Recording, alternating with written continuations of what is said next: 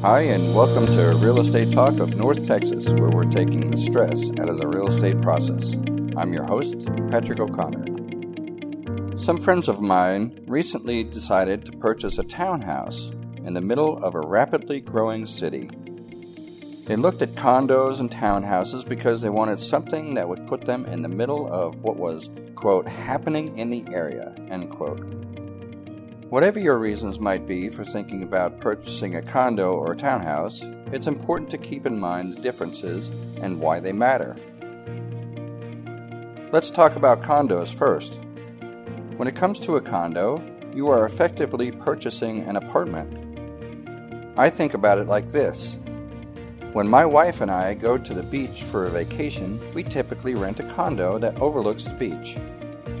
It offers great views, and we can get anywhere from the first floor to the 20th floor if we want.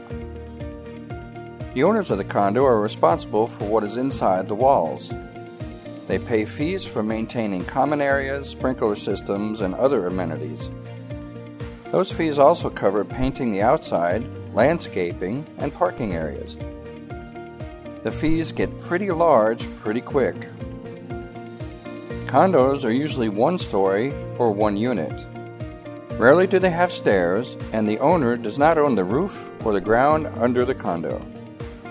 They strictly own the little box and nothing more.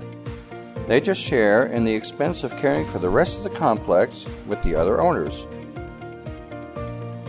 Let's talk about townhouses next. With a townhouse, you actually own the land under your particular unit. Townhouses share two main things they share the roof and the foundation. Townhouses are usually built with several units attached to each other, and many times there's extra insulation and separation between the units to keep noise from going from one unit to the other, unlike apartments that share a common wall with little insulation between them. Townhouses are usually two to three stories. Occasionally, you may find a townhouse that is one story, but they are not as common. Some higher end townhouses may even include an elevator inside the unit. There is also a trend where you pay HOA fees and the HOA will care for the outside maintenance, much like a condo, but not always. The fees for being part of a townhouse community rival those of condos. There you have it multi story or one story own the land or not. Either way, there'll be a pretty large HOA fee to cover the extras. Something to think about. Do you want to know what your home is worth? Click on the link in the description and get three free estimates with no obligation.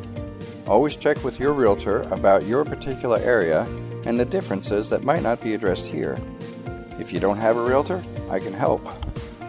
If you have a question, leave it in the comments, and there just might be a podcast created about it.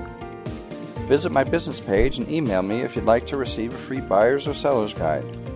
Thanks for stopping by. If you like this podcast, please share it, and remember, I'm never too busy for you or your referrals.